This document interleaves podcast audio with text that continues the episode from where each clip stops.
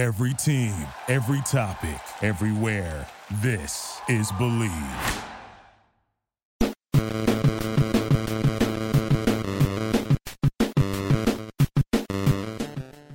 What's up, everybody? It's the Power Rankings Podcast, a k a the Power Rankings Show Short.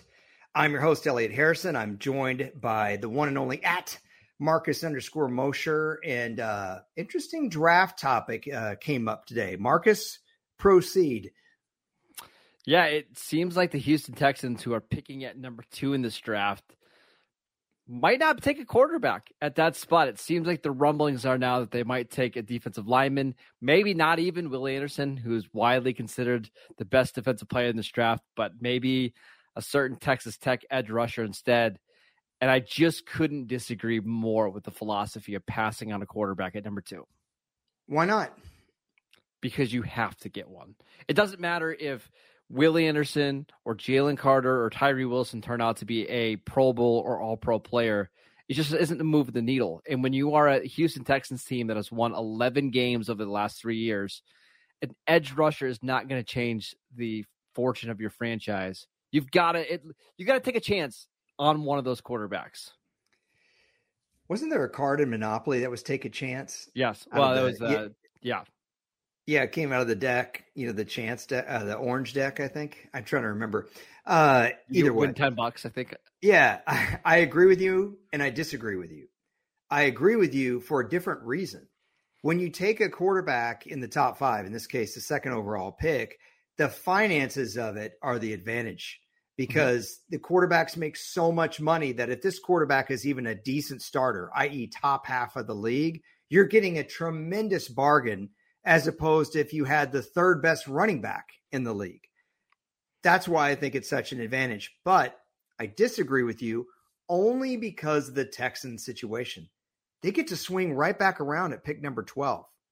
If any of the quarterbacks that they like drop, let's say in that number nine, who uh, they have a chance to get them, they can trade up from twelve to nine and get that guy and get the defensive player that they want. But if you like a quarterback, why risk losing him to another team like the Colts in the same division that need a quarterback, right? Like, just draft your guy there and then go get your defensive player at number twelve. Like, we're talking about the most important position in all of sports. Don't mess around.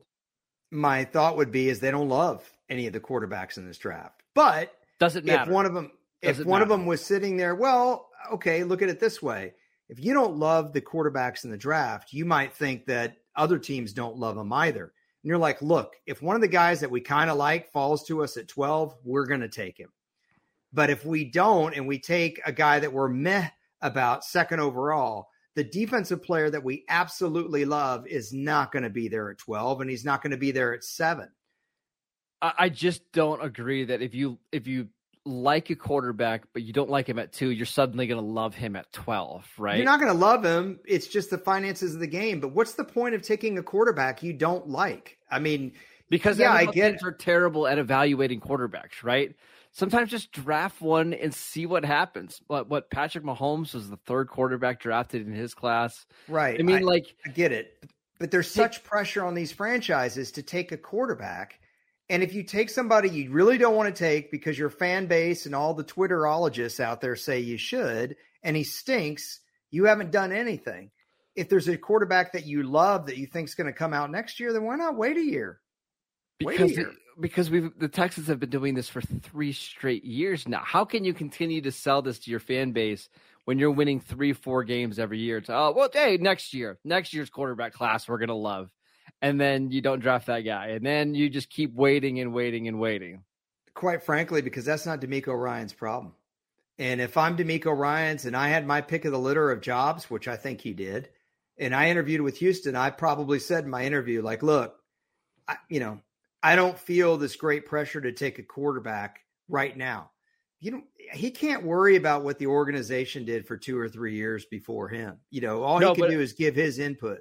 But I think DeMeco Ryans would actually be better taking one now, because if you wait three years and then you take one, that's your only chance, right? Right, right. But I mean, only... what about next year? What about just waiting till next year? I mean, is there going to be any guarantee that you're going to love one of the quarterbacks next year? No, but your scouting department may love one of the ones next year. Am I... Are you going to be in position to draft at number two to get the second best quarterback in a really good quarterback class? My thing is, let's say you draft a quarterback at number two and it doesn't work out. You could pick one again next year. The finances have just totally changed. You can draft quarterbacks in the first round of back-to-back years and be fine. But you might have missed out on Khalil Mack or DeMarcus Ware by doing that. I just don't look every year. This is the thing that I don't, and I've told you how I feel about the draft. Newsflash, everyone, I don't love the draft because I hate the way it's covered. If a team doesn't do what the draftologists think you should do, then they suck. That's what happens. So if the Texans don't take a quarterback, they suck. Never mind that if the Texans took a quarterback at number two, who all the mock drafters want them to take, and then that quarterback sucks, do you think any of the mock drafters next year turn around and say, hey, I'm sorry, I really botched that? No, they don't care. They're just on to criticizing everybody the next year, right? The Texans ultimately have to answer for who they pick. You, you're not following what I'm saying? They, no, they do, you know? But the reward is just so great at picking a quarterback. It, it, and as much as we like Willie Anderson, the, the mm-hmm. Alabama edge rusher, if he's Khalil Mack, awesome. You might win one more game next year with him.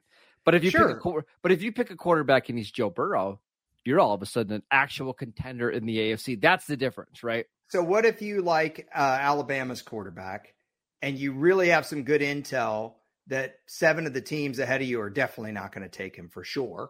Uh, maybe more, maybe none of them are. And so you take Anderson at your second overall pick and you wait to see if Bryce Young falls. And all of a sudden at spot ten, uh, he's still available. You trade up two spots. That's easy. twelve sure. to ten, no big whoop.